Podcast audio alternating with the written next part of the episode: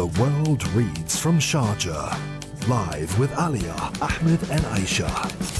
A very good morning from Sharjah Expo Center, where we are broadcasting live at the Sharjah International Book Fair, the 39th edition. And I cannot believe I'm saying this. We are only three days away. Actually, the day would be counted as the third day, so two days away from the end of the book fair. So if you've been missing out, this is your opportunity. Do not miss out on it. And also do not miss out on our hour right here because there are so many things we're going to be doing. Especially today is kind of extra special because we spoke with Najwa Zebian all the way in Canada who was telling us all about her latest books and just taking us through her writing process and how she got to become an author, a poet, an educator, and just an all around great person. We're also going to be having a kind of a special mini performance, aren't we? Yes, we have our very special spoken word uh, artist, Ziad Gadou, and he will be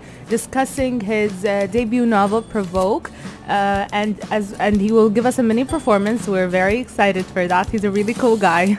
You know him, don't you? Yes, we went to university together. That's so like I'm rooting for him. and can you also mention which university? American University American of Sharjah. University. All of us went to university with him. Exactly. So shout out to all the students from the American University of Sharjah and also the University of Sharjah and all the universities in Sharjah. We're not going to leave anybody out, but we are super excited to have Ziad and to have Najwa's interview later on in the hour. So stay tuned for all of that and so much more right yeah. here we're at Pulse 95 live. Yeah, absolutely. And uh, we're also going to be talking about what is happening at the Sharjah International Book Fair this morning. Mm-hmm. SIBF.com is your resource for registration and for info on virtual sessions as well that we'll be discussing throughout the program. And we're this late into the book fair, but more and more people are filing in. Also, people getting uh, some bargains here as the mm-hmm. days wind down to the end. So stay tuned for that and so much more right here on Pulse 95. Pulse 95. The world reads from Sharjah. Live with Alia, Ahmed, and Aisha. Last night I spoke to Najwa Zebian all the way from Canada. She's a Lebanese Canadian author, educator, poet, and just again, all around amazing person. It was a super fun interview. She spoke to me about her entire journey of how her upbringing helped her become an author and how she became a writer and how that just completely affected her life experiences. So let's listen up. I am over here with the Lebanese Canadian author, poet, activist, speaker, and educator, Najwa Zebian. Let's just jump right into it. I know that you usually take your experience as a kickoff point for your writing. So how did your upbringing in Canada as an Arab kid turn you into an author? So I was actually raised in Lebanon for most of my early years. I mm-hmm. moved to Canada when I was 16. I visited here a few times with my family, but the final move was made when I was 16 years old. But I was always surrounded with the English language and way of expression from a young age. I believe that the upbringing between Lebanon and Canada in a way taught me about different ways of expression as opposed to mm-hmm. there just being only one way of expressing yourself, one language. I always spoke both in English and in Arabic and I loved I I loved listening to stories. I loved listening to you know those stories aren't just stories. There's always a lesson to be learned. There's always there's so much Absolutely, yes. in them. So I feel mm-hmm. like having that upbringing around people speaking different languages as well as people from different ages. Like I I spent most of my time around older people, around my grandma, around Yeah. my dad. Um, my siblings were considerably older than me. Reflecting back, constantly being around those who were older than me made me mature at a much younger age than you would expect. And contemplate mm-hmm. like I contemplate life. I contemplate everything. Like what's the meaning of life? What do you live for? What's right? What's wrong? What does dignity mean? What does things that a child wouldn't think of? And so I feel like those early years prepared me. It was it was they were years of me keeping that expression on the inside and at one point it just it started coming out and that was a few years ago You're basically telling me that you had all these emotions and the questions and the feelings and you just took it all and put it onto paper.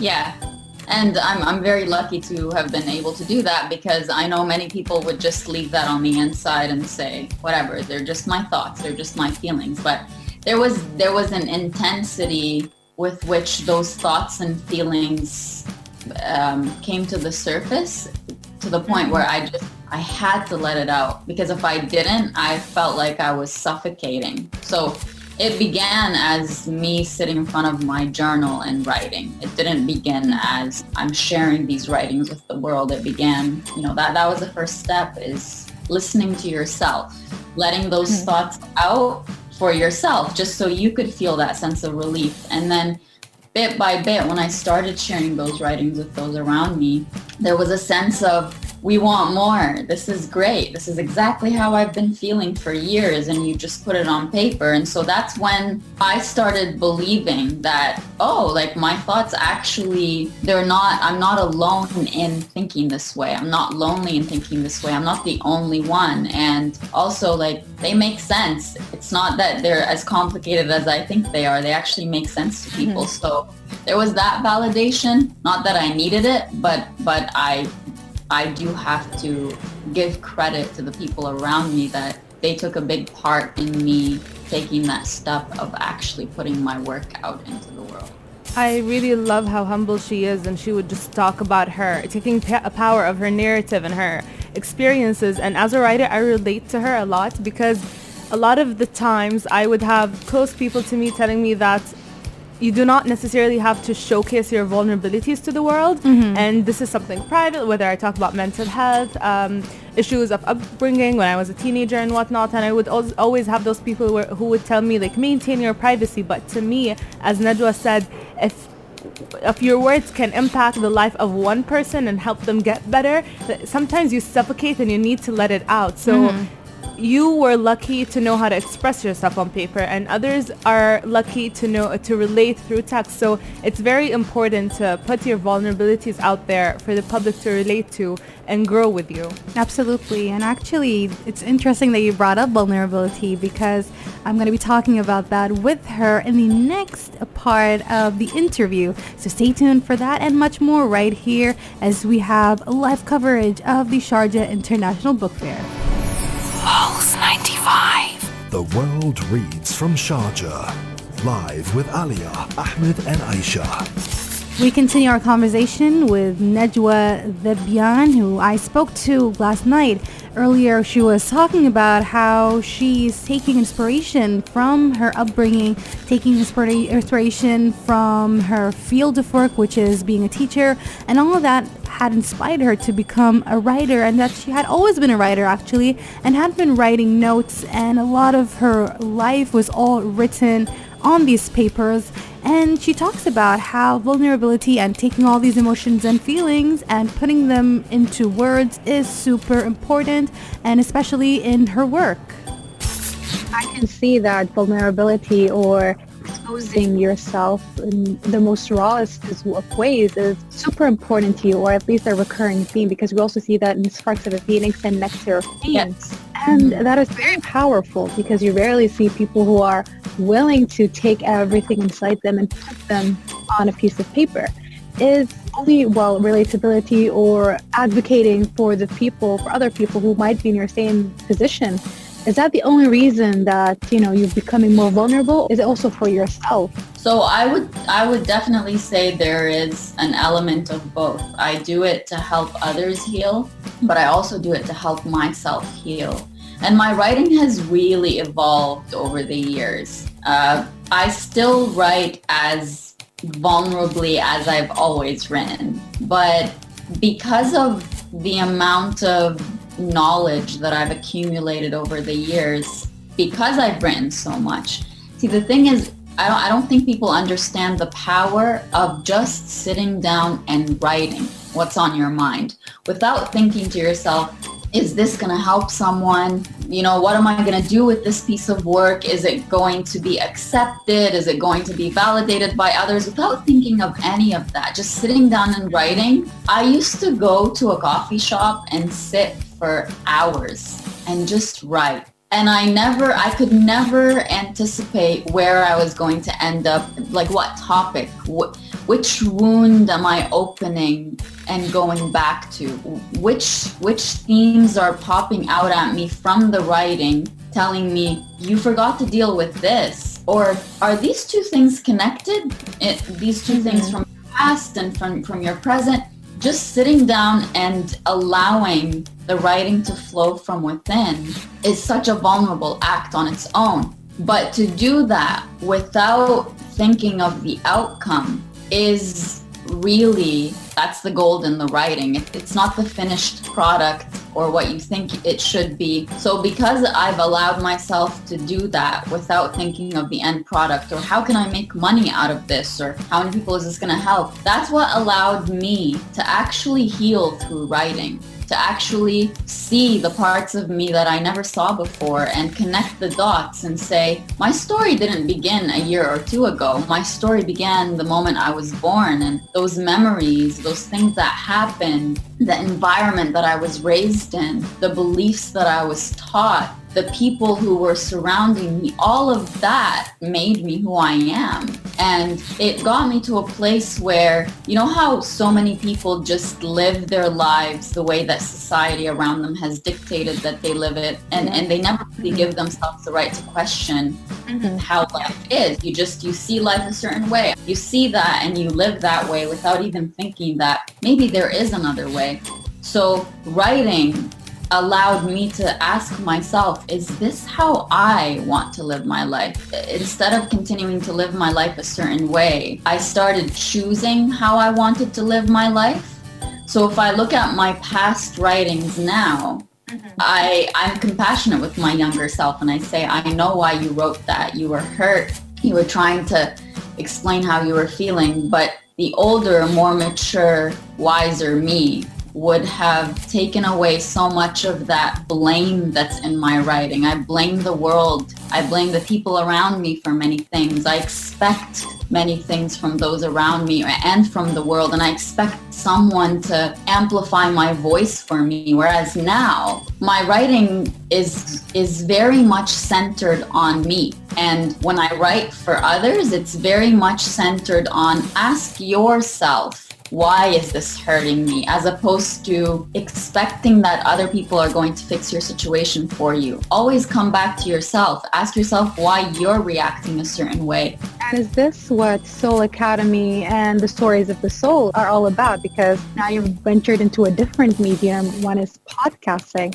That is you can see it's similar to writing, whether it's poetry or prose, in the sense that you're storytelling, maybe you're having conversations. But at Digital Academy, now you are an educator. But how different is it? Is it the same platform that you're using as your book?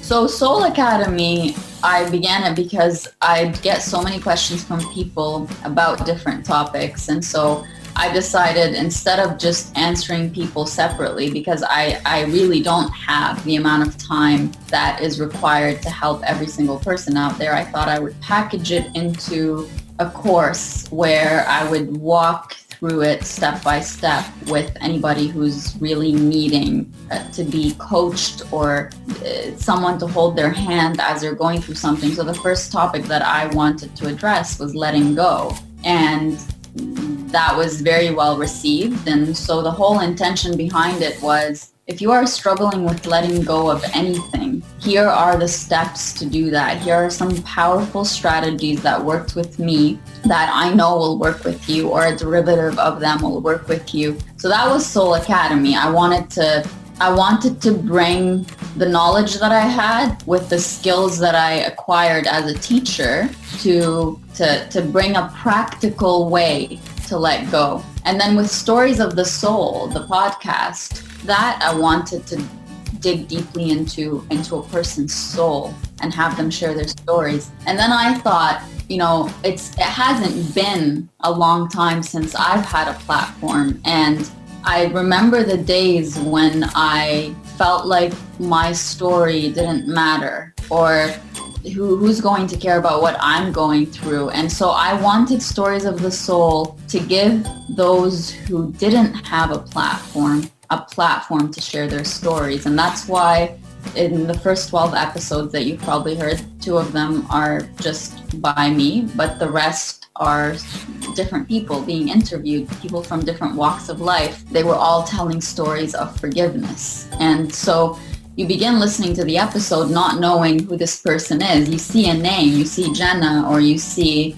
Philip, but you don't know who that person is. And so you you sit there and you listen. There is a power in stories and individual stories that are unique.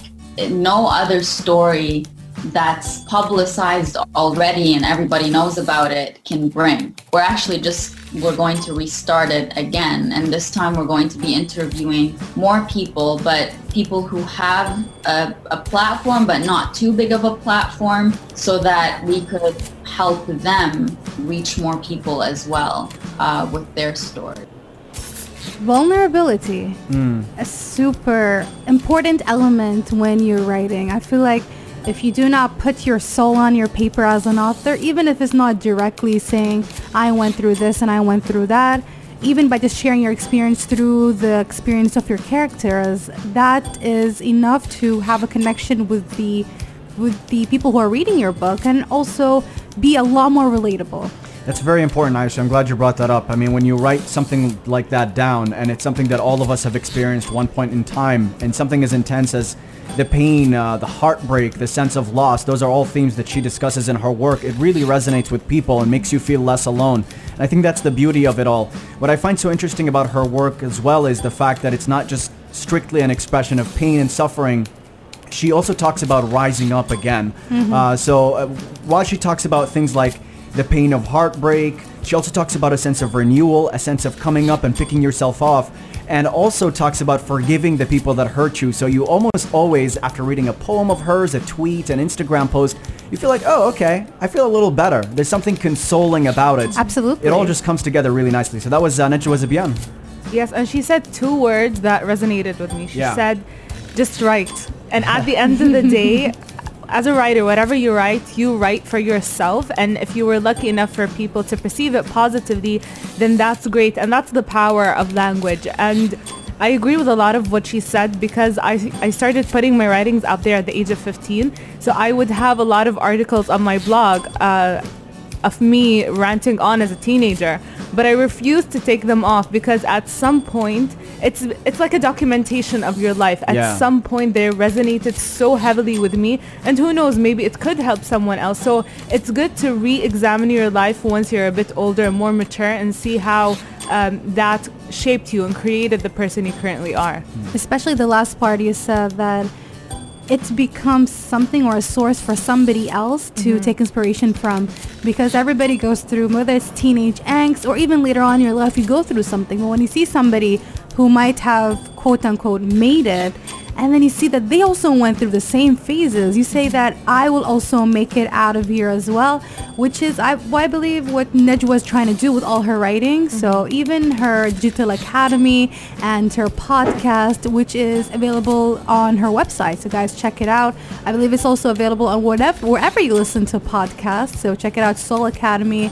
And yeah, that is Najwa Zebian. Coming up next, we have Ziad Gadou, who's going to be giving us a special performance, some spoken word, some spoken poetry, right here at Pulse 95. You're listening to Pulse 95. The world reads from Sharjah live with Alia, Ahmed, and Aisha. And we're back with the phenomenal Ziad Gadou. And um, to start off, I have known Ziad for a really long time, so this is a very exciting interview to have. And since I've been around him, I've seen him grow into the artist and poet that he is. And I remember being amazed by your performances. They were so impressive because you put your heart and soul, and I, I can't wait for you to perform something for us. So before getting into uh, your debut book, we want to a few days ago we were having a discussion on the different mediums of expression and art. So what made you think that your words needed to transcend beyond text and into uh, the art of spoken poetry? Um, first of all, thank you for that intro. It's really sweet of you. Um, second, uh, I think poetry or spoken word, which is kind of a translation of words on stage, it's more performative, it's more engaging. Um, it feels like the words kind of take a whole different meaning once performed to an audience. And spoken word, I always say it's kind of a gray area between rap and standard recited poetry. Um, so I feel like it takes a much more dynamic shape. You can play with the rhythm, you can play with the cadence. You can talk about things that aren't cliche because we read, you know, growing up, we read things that are more, you know, Shakespearean, etc. Things that are more standardized. But spoken word gives us a chance to talk. You can make your favorite meal interesting in spoken word. It's as simple as that. Uh, and through poetry, which you know uses metaphors and similes and all other you know metaphorical you know symbols, um, I think you can make any mundane topic a lot more interesting just by performing it on stage. And I got to see that, and I was immediately attracted by that. I think that's the immediate answer. How did you get into spoken word? Um, my friend Safwa, shout out to my friend Safwa, she took me to my first open mic event, which was Rooftop Rhythms based in Abu Dhabi. And I got to see, on my first night, I got to see a guy perform in French. I got to see um, a Palestinian poet, Farah Chamma, do a poem in three languages. I got to see a couple of other people, and every one of them was so unique, and each of them brought a completely new, you know, flavor to the stage, and I just couldn't not feel included you have to feel, you know, um, I think you have to feel represented when you go and watch something like that. Um, and so it took me, what, a year? And I was just begging to go again. I was like, this time I'm performing. And I got to perform a piece where I was so nervous that I stuttered. Mm. However, the piece was about social anxiety. So they thought it was a part of the act. Oh, That's brilliant. amazing. You're It exposing worked yourself out. right it, now. It, it really worked out. No, no. It. I don't think I've ever said this out loud, but it's true. It. That's why I, I mean, like, even your most natural state of being is believable. You don't have to m- sugarcoat anything so long as you're true to the topic. You know what I mean? Mm. I love what you're saying right now because, and also the fact that you were stuttering during your first performance. And I always draw back to my own, one of my few, well, standing on stage and hold the whole performing in front of somebody was a debate back in grade 12. And I remember that I was obviously reading from a paper because I could not memorize. And then halfway through it, I stuttered and then I just stopped and I just glared at everybody. And look at me now, like I'm presenting and I understand it. I feel that how you can go from you find your passion and you're like, that's the thing I want to do. And then you go from trying it, failing, and then going all the way to excelling in it, just like how you are doing right now. And you realize that it's a journey too. Like the, the, the, the failure and the and the and the ups and downs are part of the you know it's part of the mm-hmm. excitement because now you look back at yourself in 12th grade debate and you're like I could have done that better but that was very important for me to learn. Yes, it was very important for me to fail, Yes. for me to succeed later on. And speaking about suc- uh, succeeding, what is provoke? What is this? Is this all your feelings and emotions put onto paper, or is it just some random ideas that popped into your head? So I've been writing poems, I think, since 2015. You know, in a in a consistent form since 2015. And when I was thinking of putting a book together, I wanted to divide it into sections. I didn't know how many. I didn't know how long it would be. But by the time I was done organizing the book, it felt like four coherent sections. Wow. Um, and the name is uh, because I think men do not talk about emotions. True. They do not admit to how they feel unless things get critical. So the idea of provoke is that I want you to be provoked as a reader, especially as a guy. Um, any uh, any member of the audience is obviously welcome, but I think guys need to open up to how they feel because there's a lot of just life that can get you can maneuver life easier knowing that and every time you read you're like oh i didn't think i needed to know that about myself okay mm-hmm. moving on and that's the idea i want you to be more open i want you to be more honest and more vulnerable and that's what this book is about in all its chapters yeah. Is it challenging putting all those real thoughts and feelings on a piece of paper for people to read? Does that make you feel? How does that make you feel? Yeah, can you tell me more about that? Absolutely. I mean, it goes back to the idea of vulnerability. We don't really open up easily to anyone, let alone a bunch of strangers. Uh, when you put it in a book, you're essentially putting yourself almost unfiltered into an audience you've never met or seen, possibly will not meet or see. So it does take it, you know, takes you off the edge a little bit. but once it's done, it's healing. Yeah. It's catharsis in its purest form. And stylistically, when you when you were putting together the book, is it is it stuff that you had performed live to people, or did you make special considerations given the fact that it would be in a print format? So out of maybe like out of the 30 some pieces in this book, I've performed four or five. Okay. Because I think the audience for like I think a piece that's meant to be performed is very different from a piece that's meant to be read. The cadence and the the, the, the kind of the bounce of the words, I think that's what cadence. So I think the cadence of the words makes a lot of difference. It makes, you know, it makes all the difference almost. There are pieces in this book that are longer, which you can tell they're like, oh, I can see this. But there are other pieces you're like, yeah, I don't want to hear this out loud. I just want to go through it in silence in my bedroom at night before I go to sleep. So it depends on which piece it is. But yes, I think I took that into consideration. And you you perform live. We've spoken about uh, the spoken word poetry events that you attend. Can you talk to me a little bit more about the relationship you develop with an audience during a live performance? Does it feel interactive? Do you feel a sense of connection with them? Just tell me more about that aspect of the performance. It's my favorite thing to do in the world. It's the hi, good evening. My name is Ziad. Nice to meet you. Let me tell you about this story. And I usually start by letting the audience acknowledge themselves and their presence, and then I immediately just get into the zone. And the zone is usually just me having something to say. Uh, performing that feels like you know this. You know when you tell a story to your friends. Yeah. You know the other day this this this happened. That's exactly what it feels like. it feels like I'm just telling someone about something that happened to me the other day. Mm-hmm. Except is I'm the only one talking. Except I'm the only one who's doing the conversation. But but also through spoken word and through spoken word audiences, unlike musicians where you're just kind of clapping along, people are attentively listening or you know they're it, it- just looking at them receive the information you're giving them is immense. And you only understand this when you get on a stage Ahmed you know exactly what I mean. Yeah. you get on stage you see people twitching or um, changing their posture or just you know taking a long breath after you say something and that's enough and that's how your emotions and your experiences are acknowledged. Well, it's unlike anything else. Well, we cannot wait to experience everything you just said. We're going to be taking a break before you start your performance right here on Pulse 95, so stay tuned to listen to Ziad Gadou and his spoken poetry. You're, listening, listening to Pulse 95. Pulse 95. أنا لست ما تعتاده الأقلام. أنا وأعوذ بالله من كلمة أنا أنا ما دمت وما بقي وما زال على عهد الهوى I am not what a pen can endure I'm not what your parameters can secure not the simple definitions or the complex brochures I am storm stirred within a breeze gentle as the ocean debris أنا أنا قلب خفاق في دنيا الأسوار كلب صارخ يوقظ النائم من غفوة الأشعار I am 5 a.m. stalling for breath and not counting backwards from 10 I am the streets of Cairo noisy and doubtful more than just a mouthful of prison cells and obituaries cold in a handful of hands containing hope in sanctuaries old but proud and ironic.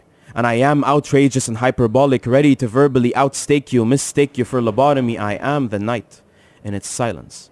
I am the wandering mongrel of this city, screaming unfiltered monstrosity, advertising the struggle of the unheard to the unburdened herd, dispersed in gluttony. I am rising prices and falling dice and scalps of lies and tired of fighting in snow and ice with gu- I am kushari and spice and everything nice. And I don't mean to say the same thing twice, but I am. أنا لست ما تقوله الصحف. أنا أبيض من المستعمر وأنقى من الدنسي. Long after the fall of your dynasty, after the crash course of imperial pedigree, I'm the serial killer with pen and greed. I'm the blast outcast outlasting the hurricane. I'm the last king of Scotland, more blunt than Mary Jane, more do than die, more hello than goodbye, more try than outcry, but I am not a magician. Because I cannot seem to unhinge the definition of resistance from this body. This cave of compassion is too desperate for seclusion, yet too hungry for inclusion, and I just want to conclude this with a smile. And I don't mean to intrude, but tell me more about you.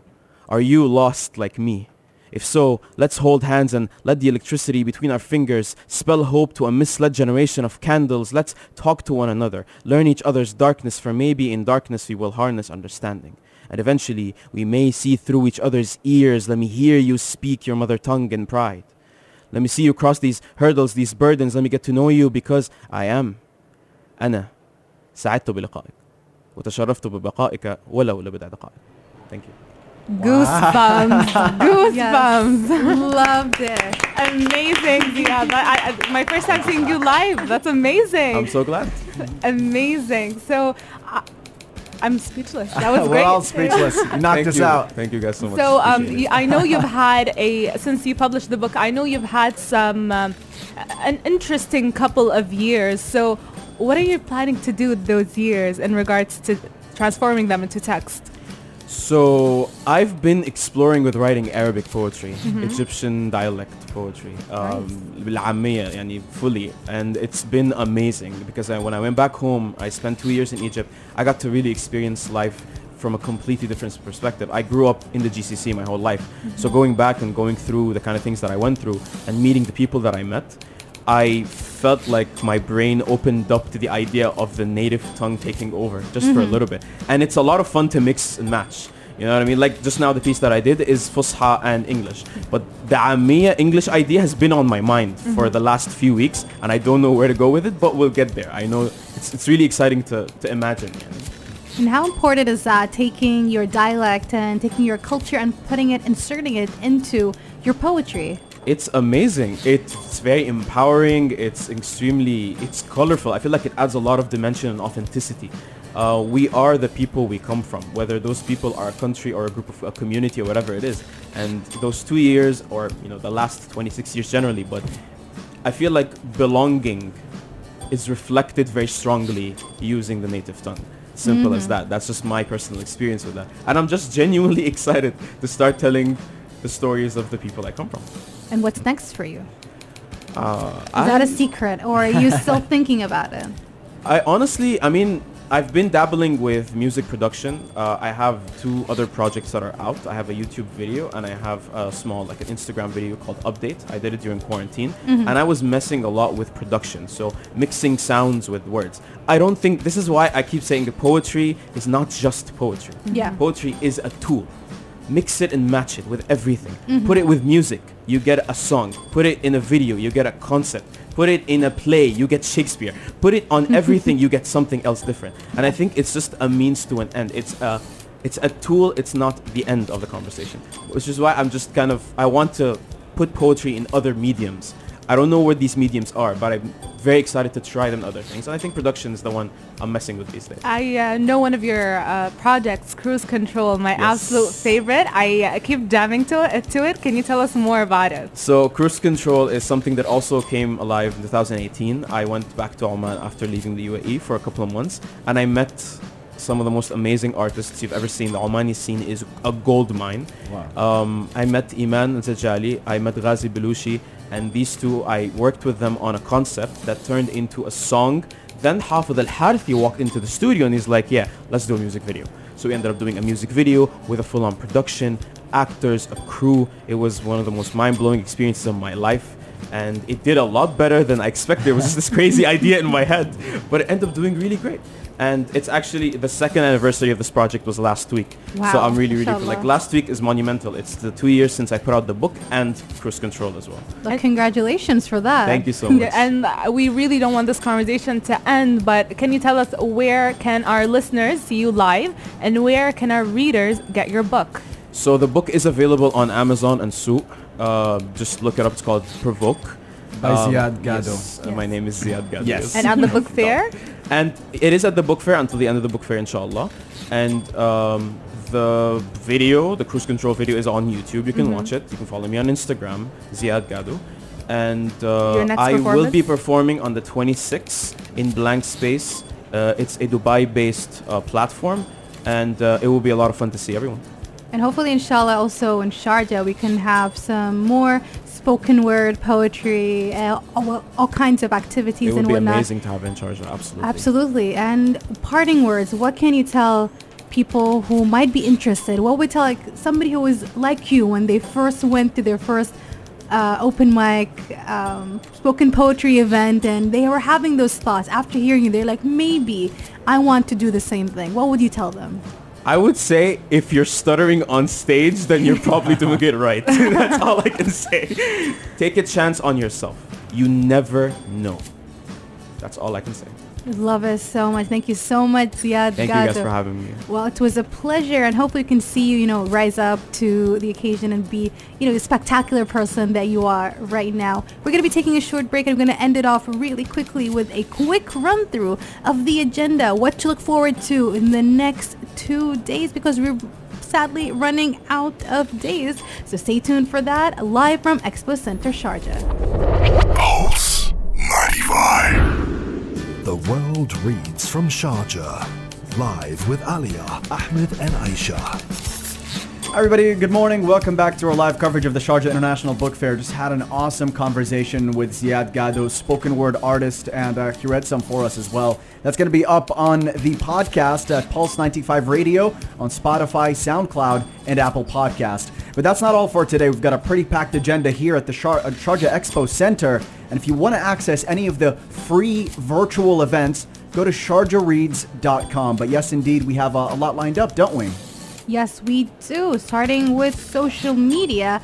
Now, everybody uses social media platforms, or at least a majority of us. But how do you use creative tools to make creative content? That is very difficult, especially taking into consideration that a lot of social media platforms have algorithms. So, how do you grab people's attention and how do you play around with, al- with this algorithm? You can find out with Alexandra Maya. Now, there are also so many other things that are going on all the way till 9 p.m. as well. We've got writing about real versus writing about fiction characters. Now, at that one, I should definitely watch or listen to because again i think i mentioned this before at the beginning of the book fair that i've always had in my bucket list that i want to one day publish a book. But i've been going back and forth. At the beginning when i was younger i was like i'm gonna write a trilogy. It's gonna be an epic trilogy. Everybody's gonna read it. But lately i'm like perhaps maybe non-fiction talk about myself. It's a back and forth thing. So i think this would be a very good platform for anybody who's thinking about how to write again real characters versus fictional characters.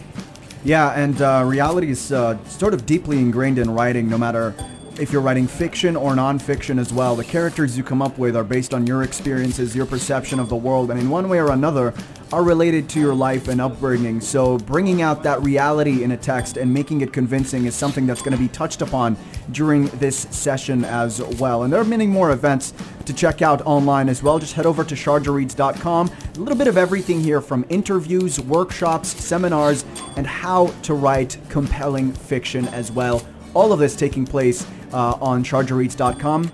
Also, be sure to visit the halls at Expo Center Sharjah. Over 80,000 titles on sale. People are getting really good deals now that the Sharjah International Book Fair is winding down. So be sure to come here, get your deal, register at sibf.com, and tune in with us because we're going to be back on Saturday for more coverage. Live here from Sharjah Expo Center.